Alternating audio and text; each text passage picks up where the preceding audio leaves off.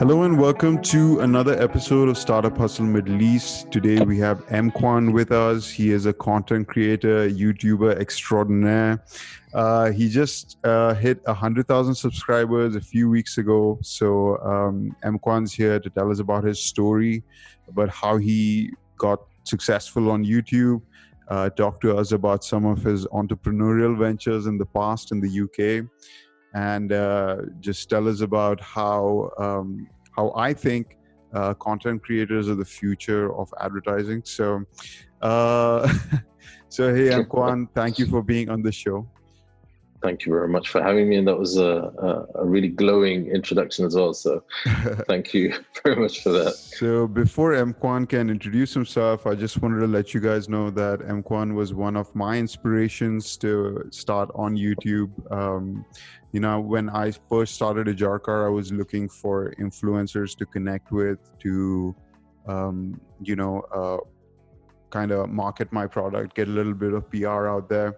And when I was doing my research, I came across uh, M Kwan's channel, and um, and I was quite inspired because he's he lives in Abu Dhabi, and uh, and he makes really cool content about tech Thank and you. cars and and vlogs. And I think he's shifted his focus purely to tech now but at yeah. the time i was like oh this is so cool like if he can do it maybe i can give, give it a shot as well in this region so awesome. yeah m kwan uh, if you can tell us a little bit about what you do and what made you decide to move to the middle east and and how this whole youtube thing started so yeah um so my online name if you like pseudonym is m kwan uh my real name is actually mohsen for those of you that might want to jump on google and search it uh, save you some time. I'm based out here in Abu Dhabi. I'm I consider myself a content creator and sort of internet addict, if you want to call it that. Um, I run two YouTube channels. Um, one I think you were talking about earlier on was more the vlog lifestyle kind of channel originally, uh, which was called M Kwan Vlogs. Mm-hmm. And uh, I have another YouTube channel which has actually now become my main YouTube channel, it's just that um, it, hit 100,000 subscribers, I think a couple of months back. So we're at 116,000 now, 115,000. And that's primarily around technology and, and lifestyle reviews. Mm-hmm. So um, those are the two channels. And I, I, I mean, I create content on a weekly basis on YouTube. That's my main sort of platform. Um, so it's technology reviews, unboxings, occasional vlogs that are related to that kind of genre. I cover watches, uh, I cover cars. Cars, not so much recently, just because the amount of work that's required uh, to to kind of film and get those reviews up. But I do cover them occasionally, and uh, yeah, that's the main sort of the main platform that I'm on, and then the other platforms are like Instagram, TikTok, Twitter, um, right. Snapchat as well. Yeah. How how are you finding TikTok life? TikTok is a massive learning curve. It's a really interesting learning curve, but it, it reminds me of where it reminds me of where YouTube was when I first started experimenting years and years ago before these channels. Um, mm-hmm. And like we were talking about this briefly as well. I used to wear a mask and just kind of like doing really weird stuff on the platform just to understand it. TikTok right now gets kind of people take the you know they joke about it and they think it's a platform that's only meant for sort of messing around and dancing. But there's a massive element of truth behind that at the moment, which is true of what people said about YouTube at one point, right. that it's only for silly videos and cat videos. Um, but I mean, I, I've spoken to the guys at TikTok um, a couple of times, and even my content that I I don't even spend a lot of time on it, but I have put up experimented with content around technology like unboxings reviews done really quick behind really cool music or whatever you know the current trendy viral music. And the ch- i mean the platform's grown. It's got now more followers than it has than my twitter has for example. And i've been on oh, twitter really? for i think five six years if not longer um, and uh, and it's an interesting thing because tiktok has a completely different audience right and i think where i see tiktok going is in a sort of a, just a growth phase. Yeah. So I think it's one of those things that you know you, you can't be brand or you can't be platform loyal, Yeah. otherwise you will just sink. You know, so you have to experiment. It's fun. It's a different thing to try and experiment with, but yeah, TikTok's interesting. Yeah, I see. Um, do you think brands should be experimenting with marketing on TikTok, leveraging Totally. TikTokers? Yeah, I think because I see the mean, uh, numbers on TikTok. It's insane. Like, we, like Yeah. videos get millions of views. I think there's a couple of reasons for that. One is the short time span of every video, so people can Yeah. consume a lot more creators at the uh, you know at a much faster pace Yeah. versus like something like YouTube where you have to dedicate like five six minutes at least to a video. And Yeah. um, and but I think the other thing, uh, things have changed. So I mean, you know, uh, I used to, I, I used to kind of dismiss Snapchat years ago until Mm. I came out to the UAE, and then I noticed even people in the malls would be playing with the the cat and dog filters, yeah, you know, of various ages, and then you are like, oh wow, this has to be something, you know. When in Right. Rome, do as the Romans do, that kind of thing. So I was like, oh, okay, Snapchat, you know. And I remember telling my friends in the UK at one point that I had Snapchat. And they looked at me like, dude, you're not a 15 year old, you know. so it's the same thing is now repeated with TikTok that I do see Yeah. people kind of like, oh, that's embarrassing. I'm like, no, it's just tech unboxing on TikTok. Oh, that's really different. Wow, I didn't think of Mm. that. You know, that kind of thing. yeah. So it's I think brand I think marketing is marketing is is about you know uh, we've heard people like Gary Vee talking about this is where the attention is yeah, and if you look at what is on a lot of people's smartphones now be it iOS or Android a lot of people have TikTok so you yeah. must be doing something that you know is worth looking into Yeah, man. I mean, I like consuming TikTok a little bit, like just swiping through it, but I don't know, just not my kind of content to create, I guess. I think look I mean I, I I might be a I'm little sure that- for it. Yeah, I'm sure the guys at TikTok wouldn't mind me saying this as well, but like I was very surprised when they reached out to me because they were like, "We really like what you're doing here, and it's very unusual, and it's the kind of it's the kind of content that you know we want to we want to sort of help Yeah. um, uh, in the region because uh, they said that you know it seems like the opinion that TikTok has in the minds of people is that it's a time wasting platform. You know you can't really do anything serious on it. Uh, and uh, and and the funny thing is um, i've been sort of looking for other content creators more sort of serious content creators on tiktok. I found a whole range of you know people who like really short uh, quick um, food videos for example on tiktok within Mhm. 30 seconds but like really good quality done. ones you know it's yeah. well done yeah or it's enough to kind of make you do more research or go and click their links or whatever to find out um, you know learning arabic for example there was an account uh, uh, recently that I, I saw a couple of new words in 15 seconds you know with the pronunciation the meaning i mean it's a perfect kind of platform for that you know Yeah. um, so That's yeah. very interesting. Yeah, that's cool, man. So, uh, getting back to your other story about wearing a mask, I know when you Yeah. started off YouTube, uh, you were anonymous behind a mask and you were still doing tech reviews, but That's right. anonymously. So, what is the story with that? So the story is, I mean, I had a a, a YouTube channel originally that I started off years and years ago, and this was before I came out to the Middle East, before I came out to the UAE. Um, this YouTube channel was started off because at the time I was in a family sort of business. Okay. So we'd started off. I've got two other brothers, and my dad is a, a, a doctor. And we started off a business using some of the formulations. It was a, a it was a health food company that we started off. So it wasn't medicinal products. It was in the realm of healthy foods and and, and supplements, so to speak. Mm. And uh, one of the things was when we started off, we had a small grant given to us by the Prince's Trust, a very, very, very, very small budget, really, by today's comparisons. I mean, I would burn through that in a month, you know, just okay. a couple of things now. But like we had to maximize the marketing. And the problem that we had at the time was, again, YouTube was really associated with cat videos and the rest of it. Mhm. And this company was started off and you know, it was young people that started it off, but it was still tied to an older, my dad, and there were a few other advisors that he had. And they were adamant that, look, we don't want you to market young on these platforms and, and until we're a bit more comfortable about it. So I think what my dad did was he sent me on a wild goose chase.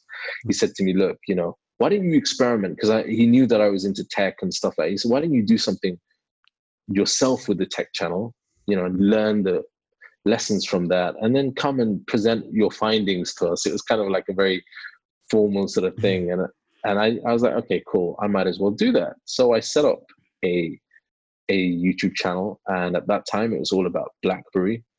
Okay. And I did a, a lot of research around the first video to put up, and it was it was basically getting um, BBC iPlayer onto Blackberries using a hack that was available for iPhones that meant that you didn't have to kind of at that time Blackberries, you know, you had the Blackberry Bold, I think you had yeah. a whole bunch of them. So you had to use different software to get the screen size right. But this hack just dealt with it almost okay. on an automatic basis.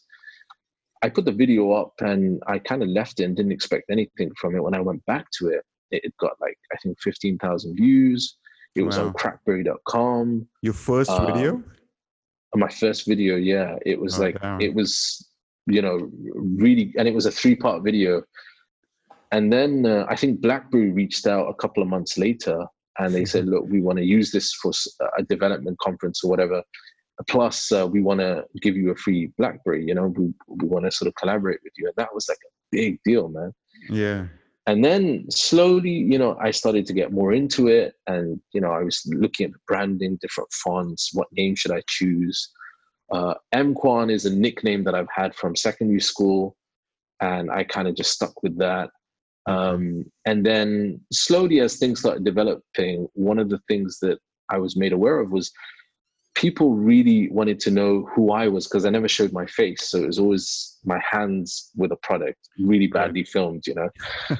and and people would be like, um, he's got such a good British accent, you know, like mm. he, is he from the UK but he's brown? It was kind of like a weird thing because obviously yeah. they'd be looking at, you know, small signs. And then um, somebody said to me, look, you should play with that, play with that kind of idea. So I don't know, out of the out of a really weird place, I decided to put a mask on. Mm-hmm. It was a really scary mask. I think it was an ice hockey mask that I spray painted, and Very it was a weird kind of experiment in in branding myself. Um, and I did it partly because I think at that time I was a little shy of showing my face and the rest of it. Mm-hmm. But I also, I don't know, because I had this persona offline of being like a a, new startup company CEO, pretty right. much. You know, I, I, was the director of this company, and then I don't know, it, it didn't fit. So I kind of wanted to play with the branding, but also kind of like uh, be anonymous, be so anonymous, to speak. Yeah. Mm-hmm. And I did that, and uh, it was really weird because it it pushed the boundaries slightly. If you had looked at me, and some of the videos are available online, they're quite hilarious when I look back at them. Like I come right. across as such a such a weirdo but then when I start doing the review, it's kind of like this is really odd because he's acting like a fool, but he's pretty serious when it comes to the reviews. So, right. and and that just expanded and continued, and then it got to a point where I just decided I need to take the mask off. Maybe it's a time for a new channel. Mm-hmm. So I, I kind of did that at that point. Um, by that point, I was collaborating with a lot more brands. Mm. Uh, there were a lot more sort of companies reaching out, you know, everything from case makers, mobile phone uh, case makers to Nokia and the rest of it. Um, and it was a great lesson in marketing as well because some of those lessons I then later used on other startup uh, company ideas as well. Okay. Um, for a while, I had another company that I had set up with a friend of mine that was just around web design. Um, okay. But what we did was it was really cheap, cheerful, using templates essentially, mm-hmm. um, which are very common now. But at that time, you had companies that needed a website, for example, but they didn't want to pay six, seven hundred pounds. So we would offer that to them for like 200, 300 pounds. Right. Um, we got quite a few different companies doing this. I did the same thing. So you know, yeah, my background sure. web development. So Uh, so we say the same uh, freelance web web design gigs when Exactly. internet was new. Exactly, exactly. And people would like see these. I remember at that time we'd upsell by giving them a mobile friendly website as well.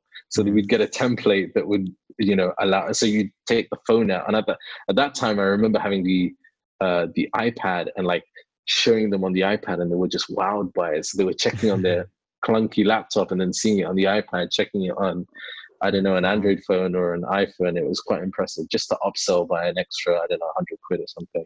Mm. So I mean, th- there was a whole range of different things I was experimenting with, um, and then I got a call, really out of the blue, um, from someone that I that was working here in the UAE, and he had recommended me for a posi- particular position here, and and you know he, he sort of told his manager, they reached out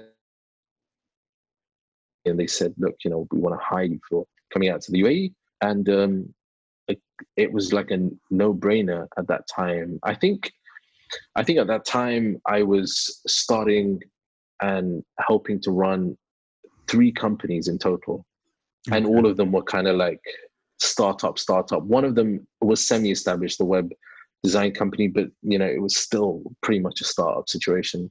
Right. Um, and then one of the companies we kind of sold.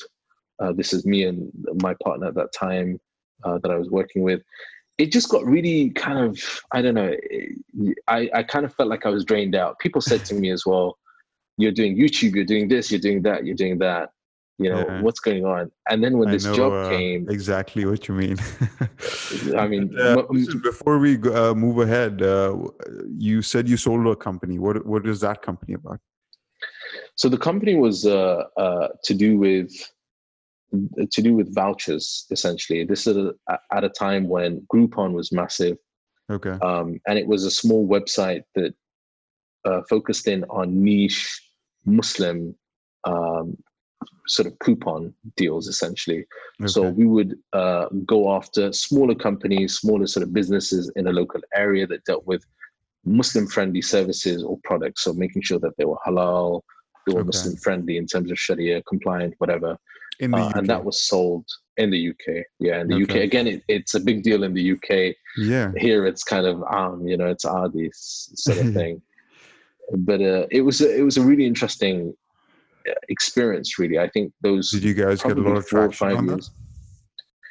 Uh, the, it, it wasn't much traction on the actual website and the company, but it got the attention of certain other players in the market. And then Okay. I think part of the reason that they you know took it on was because of the fact that it was probably seen as perceived competition. Let's just buy it up. And at, at that time, you know, Yeah. a certain amount of money would have been like, oh, cool, take it off our hands, you know, that kind of thing. We, we can focus on the next thing. Yeah. right. So, Um, did you guys get any PR and stuff out of that? Because that sounds like a interesting idea and like something like that press might be interested in. yeah, there was, I mean, we really didn't at that time. I think that happened closer to the time that I got offered the job here in the UAE as well. So it was kind of like Okay. Sign the deals, kind of like hand it over, let's take the money. You know, you go your way, I go my way. Yeah, let's bounce. You know, let's let's spill. one of those things. But um, I got the job out here in the UAE, and it was it was such a weird experience because, in some ways, it's you know I was what I was offered in terms of the job just felt like winning the lottery in many ways. you know the the the amount of work at that time. I mean, it was it was really crazy. I was working crazy hours. Mhm. Uh, I really didn't feel like, in hindsight, now when I look back at it, there were a lot of things that I was learning there. Um, but at the time when you're in it, you just wonder, like, is this really the entrepreneurial lifestyle? Is this the kind of, you know, Alan Sugar, uh, Dragon's Den? Like, this is tough, man. You know, yeah.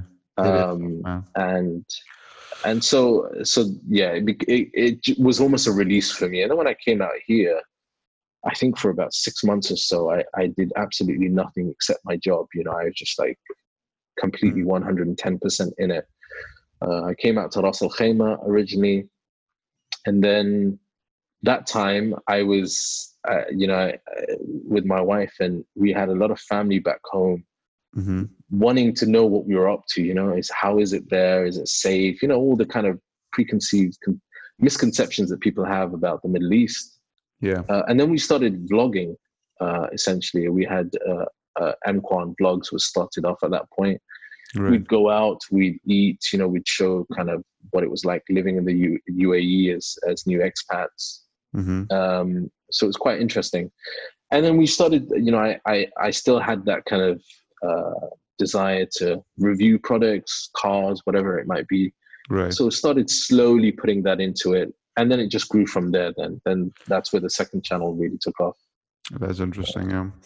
So in my situation, um, like kind of similar like i wanted to promote my business so i started looking at like how are people getting views organically how can i reach more people without spending a lot of money right so exactly um so then i i started looking on youtube to see what is popular here and of course i came up on like more vlogs and stuff and and you guys.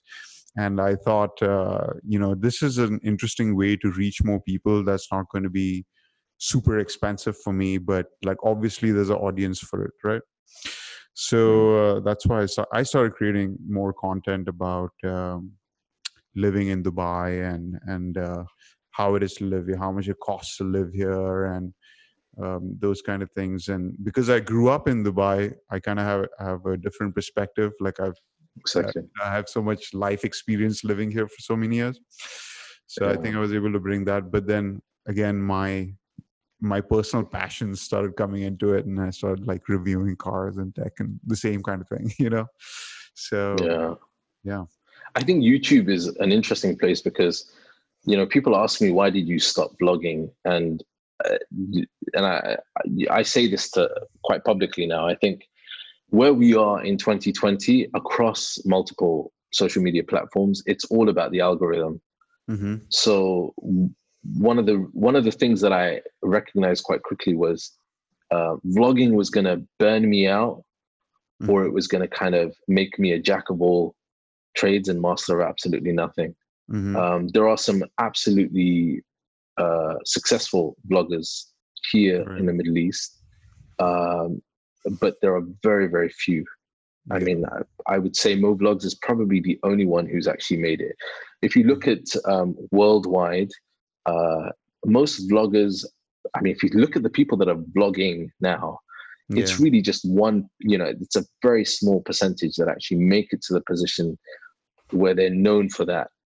Um, And I, and and that was one of the reasons why I remember somebody was talking to me and and they were asking for some smartphone advice because they knew that I in the past used, used to cover phones and and I remember he said to me, dude, why the why why aren't you doing more of this? Mm-hmm. Like you spoke to me for half an hour about tech, and I understood it perfectly. He says, right. "I really don't feel like blogging is you." You know, he says like, it, it, he says that you know it doesn't kind of fit with the person that I know. And I remember at that point thinking to myself, actually, that's a that's a fair point. Perhaps I need to, I need to niche in into something. You know. Yeah. Um, and I think that decision.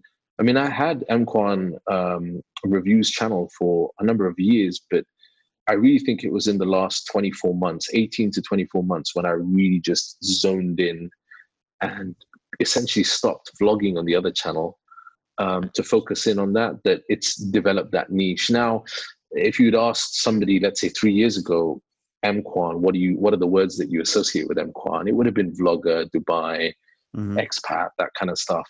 Um, but now I hope most people would say tech, reviews, yeah watches which is perfectly fine for me it all fits into that right so i think it's really important um, and you know I, I, know that your podcast is around um, startups the hustle mm-hmm. culture i think it's really really important even talking to you now about some of the experiences that i had in the past one of the things that i feel incredibly passionate about now is is that you have to drown out the noise figure out your niche and really drill down on that. Because yeah. in this day and age it's so easy to get sucked in to the multiple platforms.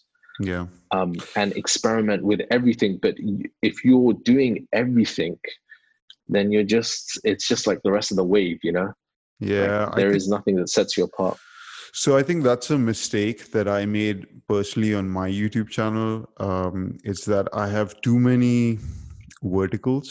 Like I talk about, Yeah. I do vlogs, I do tech, I do cars. Like it's like kind of all over the place.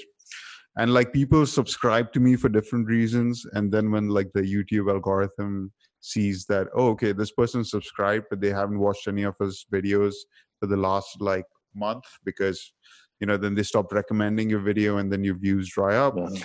so um, i realized that and i and i see the value of niching down. So like that's why when we started startup hustle middle east we kind of wanted to keep it focused uh, mainly on entrepreneurship. And i think uh, and and you know people um, who are you know doing something creating something uh, whether it be products or youtube channels or or you know around this space of uh, of of of creating things and um, and sharing that information. So we thought that you know if we keep it niche uh, first of all the kind of the the monetization aspects of it increase because uh, like as an advertiser you know that okay everybody who's listening to this podcast or every pot- potential person who's watching this video is probably interested in this kind of thing you know?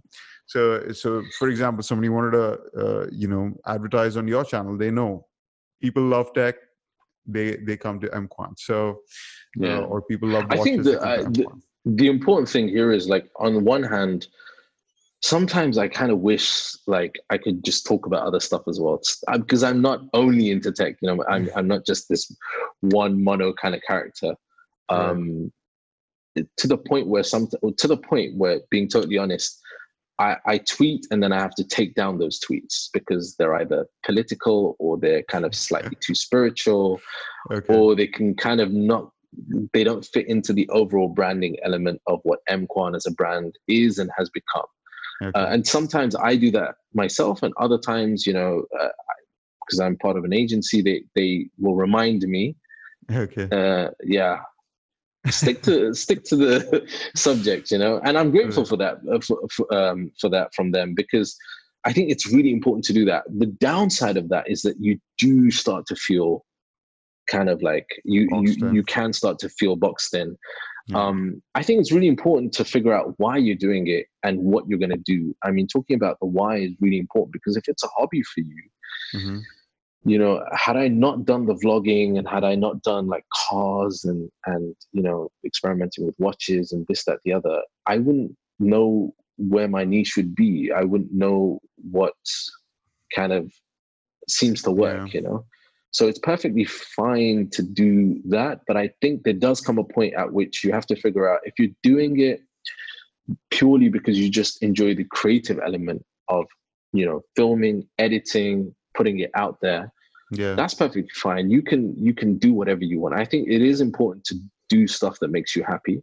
Yeah. Um, but it, I- i feel like the algorithms across the platforms have got to a stage now where they will reward the nicheism i mean Yeah. the, if you niche in that's going to be an automatic kind of situation where you'll win Yeah, I think it's more about like people know what to expect, right? Uh, if you're throwing them curveballs left, right, and center with your content, it's difficult to keep their attention. yeah So let's talk about something that might be interesting to our um, listeners is about how uh, entrepreneurs can potentially leverage social media for you know growing their brands or or spreading the word about their product. Uh, do you, what do you think about that being on the other side, on the content creation side?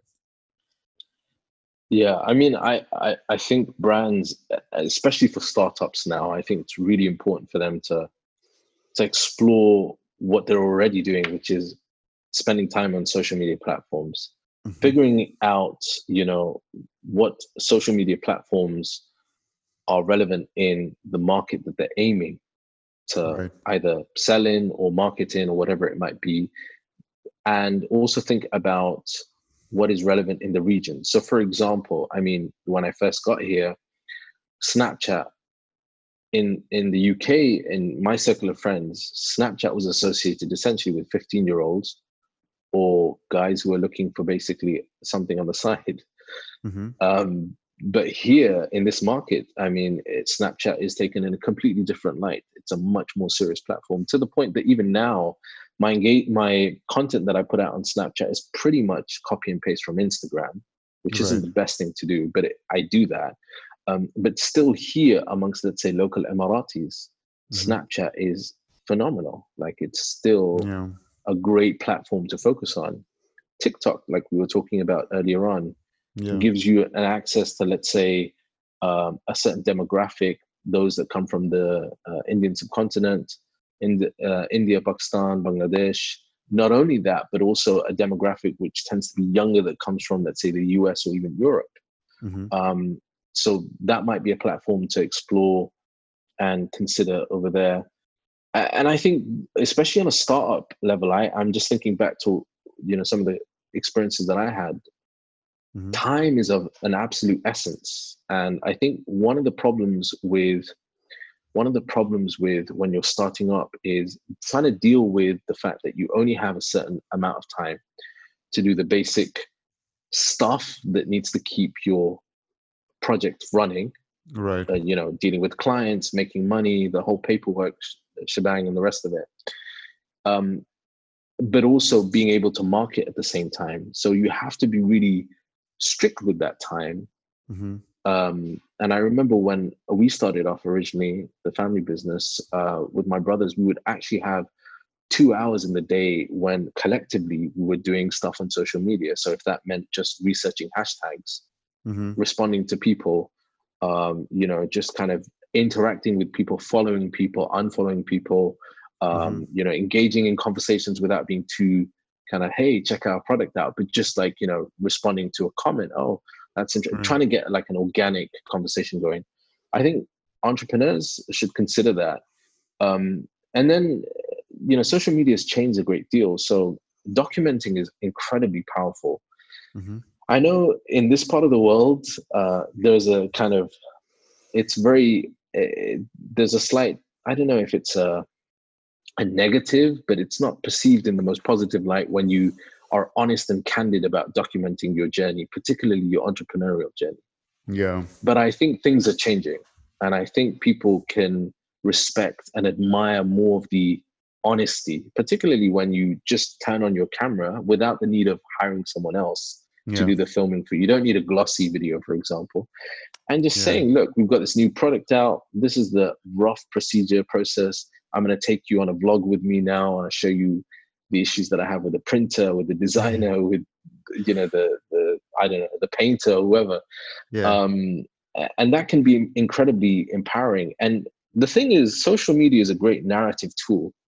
Yes. Um, and that is something that you must remember as an entrepreneur as a startup that you essentially have a loudspeaker.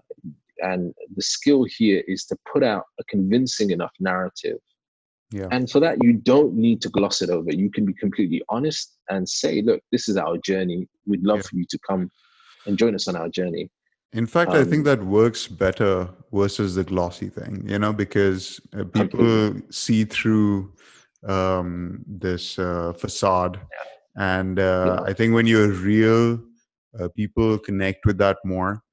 Um, in fact, today I was listening to an interview um, on another podcast uh, about the founder of Fitbit and like how they started Fitbit and like how they launched it at TechCrunch and with a prototype, and then they received like they were expecting about 50 pre-orders for it. This is the first fitbit that ever came out. And they received like 2000 uh, you know uh, pre-orders for it. And then eventually it came up to 25000 pre-orders before they had even prototyped the product like the final product. But he was like uh, then what we started doing is blogging about the process and keeping all our pre-orders uh, all the people who pre-ordered informed. And they were one of the first companies to do that uh, now it's quite common. You see a lot of Indiegogos and like, yeah, you know, these uh, Kickstarters and stuff blogging about their progress. But that was pretty un- innovative then, and that kept the yeah. Fitbit community hooked. And then when they finally launched, like people were so excited about it because they they knew the whole journey of the product. So that yeah. was. Uh, I mean, that's a that's a great example. That's you know essentially uh, it, it, there's an element of um, a human touch. Social media, and this is you know I've had this discussion with other people before. I did a podcast with Esquire magazine, and they asked me. They said, "Why is it that let's say uh, when it comes to tech, why mm-hmm. is it that a publication like GQ or Esquire magazine will never get the amount of hits or views Never, as yeah. MKBHD or M Kwan. And I said the reason is that social media is the first hint is in the social element. There has to be a personable element to it, to the point where, and I'm not sure how many of your uh, listeners or you know uh, people that are listening to this at the moment mm-hmm. will have seen my channel. One of the things that gets criticized on my channel is, dude, you need to invest in a better camera like, what is this shaky business? I do that on purpose. Okay. Because I like I with all the respect that I have for someone like MKBHD or anybody else, yeah. his content is great. But the thing is, when your when your video quality is so, you know, glossy and perfect, yeah, there's a fine line. And I, I, believe this because i do this all the time. If there is a review that i'm checking out for a product i much rather the dude that's filming with one hand well, guys just give me a second. Let me open this out. Because there's a, there's an element of truth behind that. There's an element of right. kind of it feels much more genuine you know so long as you know it's viewable and i can hear the sounds and stuff yeah. like that so there's a reason why i might not use a tripod even though i've got like three tripods lying around because I, I want oh, it to be you know an element of truth to the point that you know when i purchased the before this i was using like the canon g7x for a tech review channel which is right. people say to me like I, I turn up to events and everyone's got their like you know a7 and the rest of it i pull out this canon g7x mark 2 or mark 3 and people are like dude are you for real? I'm like yeah. Like dude but honestly it's a it's a brilliant camera i think for the first two years of youtube i just use a yeah. g7x it's just a great g7x is, is is is remarkable but here's the interesting thing now like i've done a couple of videos that i filmed entirely on the iphone. Mm-hmm. uh there was one video that i filmed on was it oh, the, the iphone i've done pro has better video the 11 pro g7x is yeah. in is insane. Like it's, but here's the thing: like most entrepreneurs, most people who are starting up in business, these are the ways that you can cut down. Yeah. You buy your phone, which is expensive, but you know you're going to buy it anyway. Yeah. Um, you download, let's say, iMovie for absolutely free. You film. Yeah. You cut. You edit all on this thing. Like it's insane. And if you're an Android user, even the P40 Pro or you know, let's say I don't know the Samsung Galaxy S20. Yeah. Like the the video quality is just as good. You just film. If you don't want to edit, you don't have time to edit. Just yeah. literally do one take, upload sort of thing. You know. Yeah. Um, um, so there's that. Of this, by the way, there was another thing that I wanted to talk about from my personal experience with Ajarkar. So we were, um, so Car, if you don't know, uh, I think you probably don't know, but Ajarkar is a car rental hmm. um, platform. So we're a marketplace. We allow small to medium-sized car rental companies to go online. Basically, we provide them with the booking engine uh, where they can register their cars, and then we we put it on Ajarkar as a marketplace.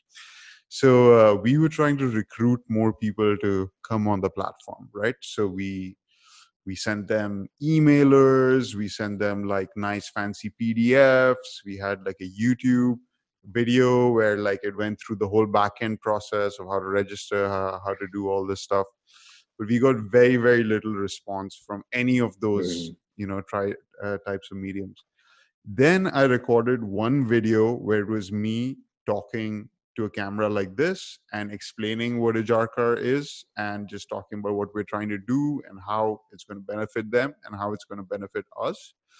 And there was like a 300% increase in the amount of responses we got on that one video versus all the previous marketing that we did. So I think, you know, having that personal touch really does yeah. make a difference it makes a massive difference. It's it's it's insane. I I feel really upset and sad sometimes when like I get an email come in, you know, and I don't even look at it. I just because I, I I can I can see from the heading and I can see from just the the first line that, that it's, it's basically it's spam and it's just wiped goodbye. You know, got to keep yeah. that inbox inbox at zero, you know. So so unless it's really Yeah. important, I mean, yeah, Yeah, I think email has become very poor just because of the amount of noise on that platform. It's just, it's just, it's a great way to communicate and keep in touch with Yeah. teams and stuff like that. But it's not a very good way to market. I don't think anymore.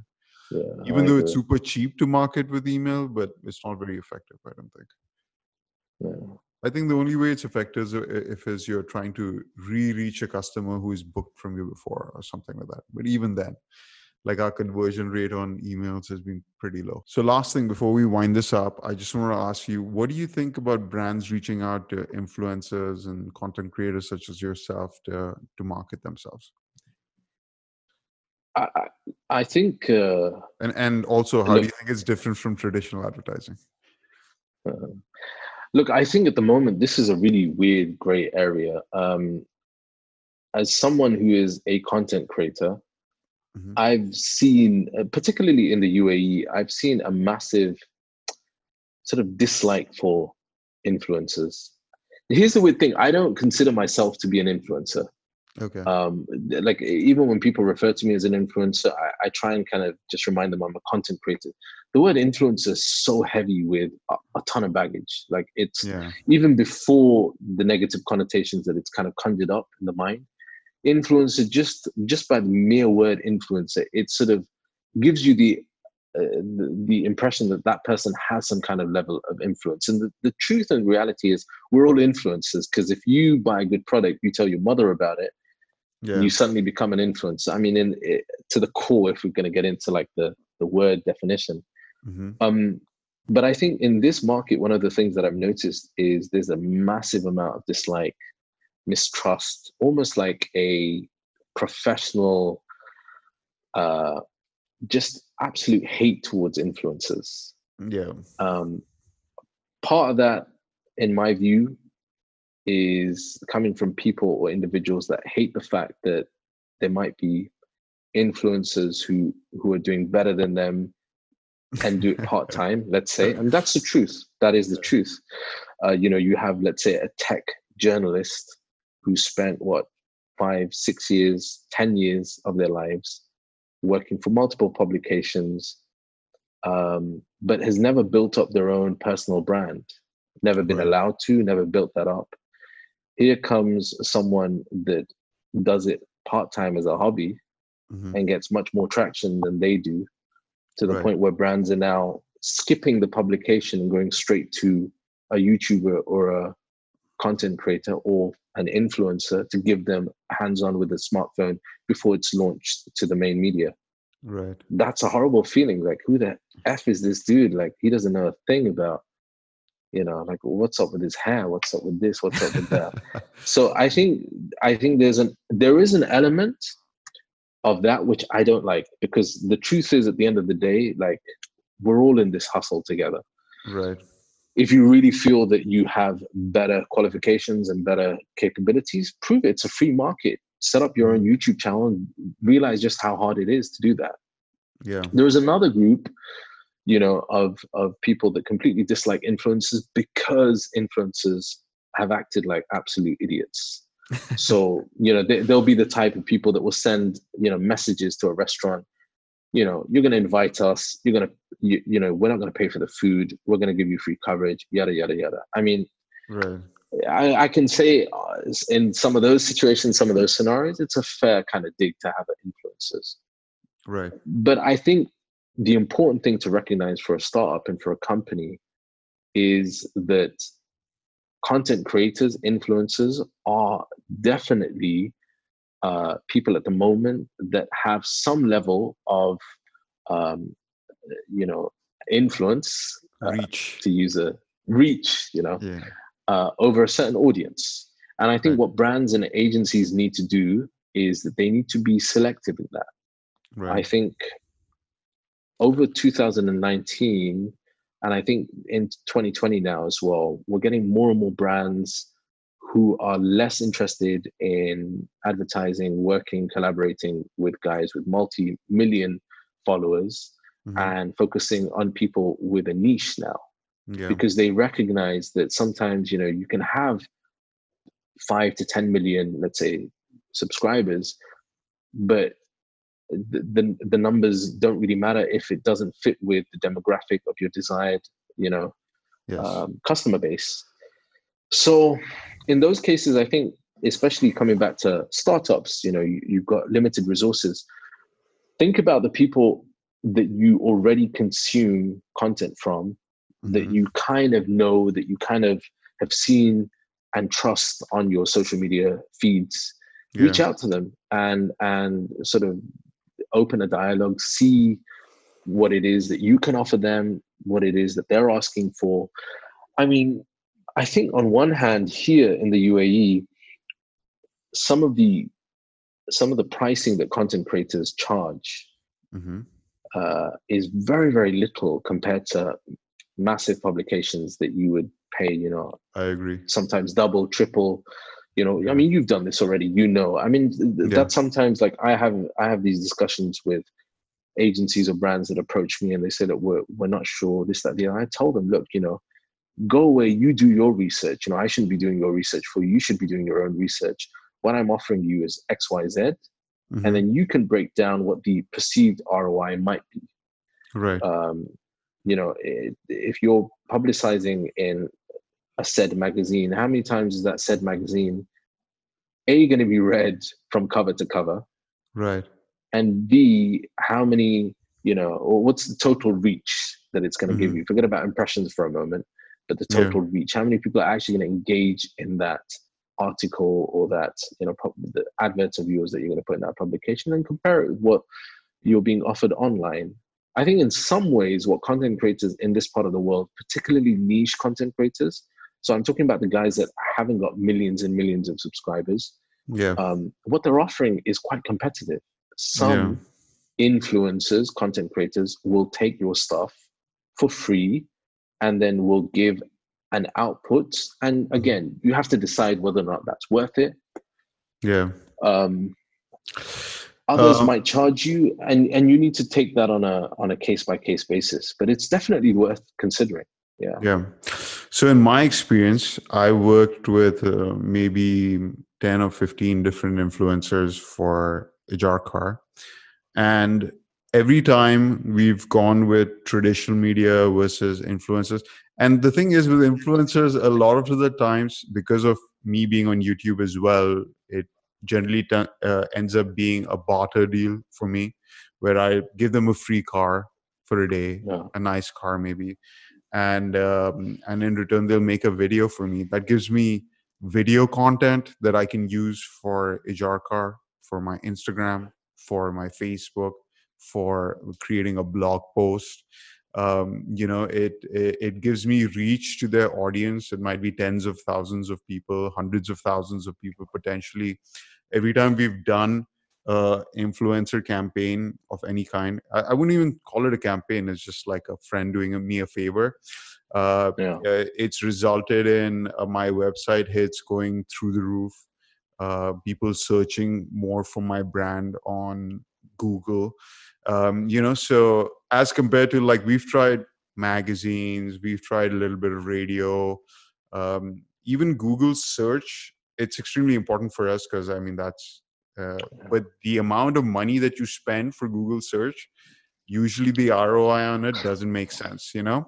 Uh, it's more of uh, just to get your foot uh, in the door kind of get the ball rolling uh-huh. kind of thing uh, but if you look at it long term, unless you have crazy lifetime value on your deals uh, on each transaction, um, generally Google's not going to make sense for your business. Uh, I think a lot of people, a lot, a lot of entrepreneurs think, "Oh, I'm going to create my product. I'm going to buy a bunch of Google AdWords, and uh, and that that equation is going to make sense." But it usually doesn't work that way. So. No. Um, and there's a and uh, the other point is i mean like you know uh, major brands you know will work with influencers mm-hmm. uh, regardless what you hear on twitter or anywhere else i mean major major brands we're talking i mean in in the tech field look at yeah. huawei i mean who doesn't who yeah. doesn't promote a huawei product you know people yeah. who, who not even in the tech uh, you know arena or area are yeah. sort of um, being paid to promote Huawei products. You look at what Apple does, where they put their products in, yeah. whose hands they're putting their AirPods or you know the Apple Watch and so on and so forth. Yeah. Uh, so major brands are doing this already, um, and I think it's it's kind of a little ignorant and arrogant in some ways to kind of dismiss influencer marketing completely based on you know sort of other people's bad experience i think yeah. you have to you have to do your research. Even people that i for example i get asked to do podcasts right? I mean mm. i have to select the people that i'm going to be giving my time to. Like oh, I, thank you. genuinely I no I mean like it's it's one of those things. Because I've known you you you know we've spoken about this for a while. I've listened to some of your stuff. Yeah. you know I've I've seen your videos uh, your YouTube videos online as well. So for me like it, it's I, I've done my own research. So I'm not spending any money doing this, but if I was to spend money or was to give products away, I think mm-hmm. you'd be foolish just to assume just because somebody else recommended somebody else as an influencer to collaborate yeah. with. You have to do your own research. You know, you have to do yeah. that. I agree. Yeah.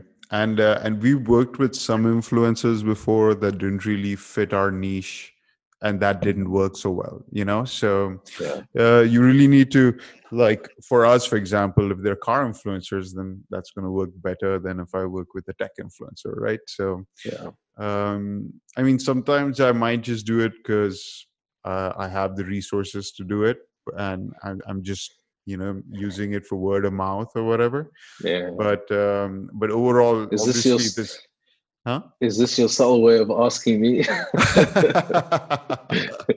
Hey man if you ever want a car from Ajarkar let me know once which thing i know. uh, i know man. inshallah i'm sure we will man. All right, cool. Yeah. So before we end this podcast, I just wanted to ask you we ask all our guests if you had any piece of advice for anybody entrepreneurs what would it be? Oh, I think uh, right now what I feel is so important is is learn to be patient. Like it's like patience is so important in any field. Mm-hmm. Um, and I think part of the problem, particularly as somebody who's online, and I'm sure you know many other people are also online connected or online. There's this element of go go go you got to get it done now now now yesterday yesterday but mm-hmm. just be patient with the whole journey um, because patience will give you that breathing space. It will give you the ability to think the ability to you know think in a rational way in a sensible way in a you know in a sustainable way as well. So just patience is really important. Yeah. absolutely agree man thank you for being on the show. Um, Thank you very much, man. So uh, this sorry podcast... it's taken so long, man. Sorry it's taken so long. no worries, man. At least we got you on the show finally. Yeah. So um, this, by the way, this podcast is available on all the podcast platforms. So if you guys want to hear it on uh, Apple Podcasts or Google Podcasts, it's available everywhere. Uh, we also do have a video version of this on YouTube. So if you guys want to go check that out, I'll leave a link in the description. Uh, please leave us a review on your favorite podcast platform because that helps us spread the word. And uh, we will see you in the next episode. Keep on hustling.